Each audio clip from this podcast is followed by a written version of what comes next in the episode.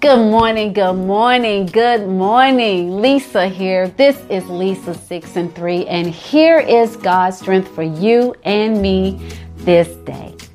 Our scripture reading is coming from Psalm 103. Bless the Lord, O my soul, and all that is within me. Bless his holy name. Bless the Lord, O my soul, and forget not all his benefits. Mm. I want to focus on that verse too. Bless the Lord, O my soul, and forget not all his benefits.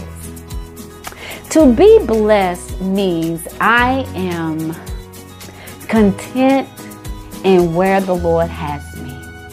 No lack, no need. Bless the Lord, O my soul Lord, I give you glory for all the benefits, all the blessings you've done, all the blessings you've given, all the ways you've made. Many times we get on our knees to pray and we ask God for things.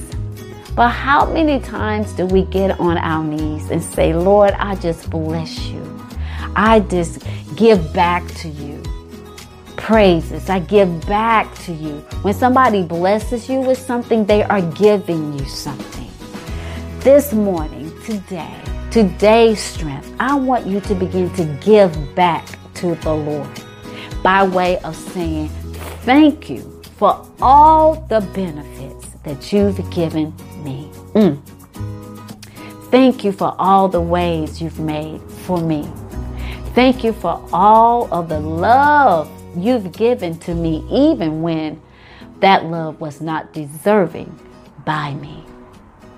That's today's strength. Give back to the Lord by letting Him know how thankful and how blessed you are for the many blessings He's given to you. This has been Lisa with Lisa 6 and 3. You go, make it a wonderful day. And I will see you tomorrow morning. Be blessed.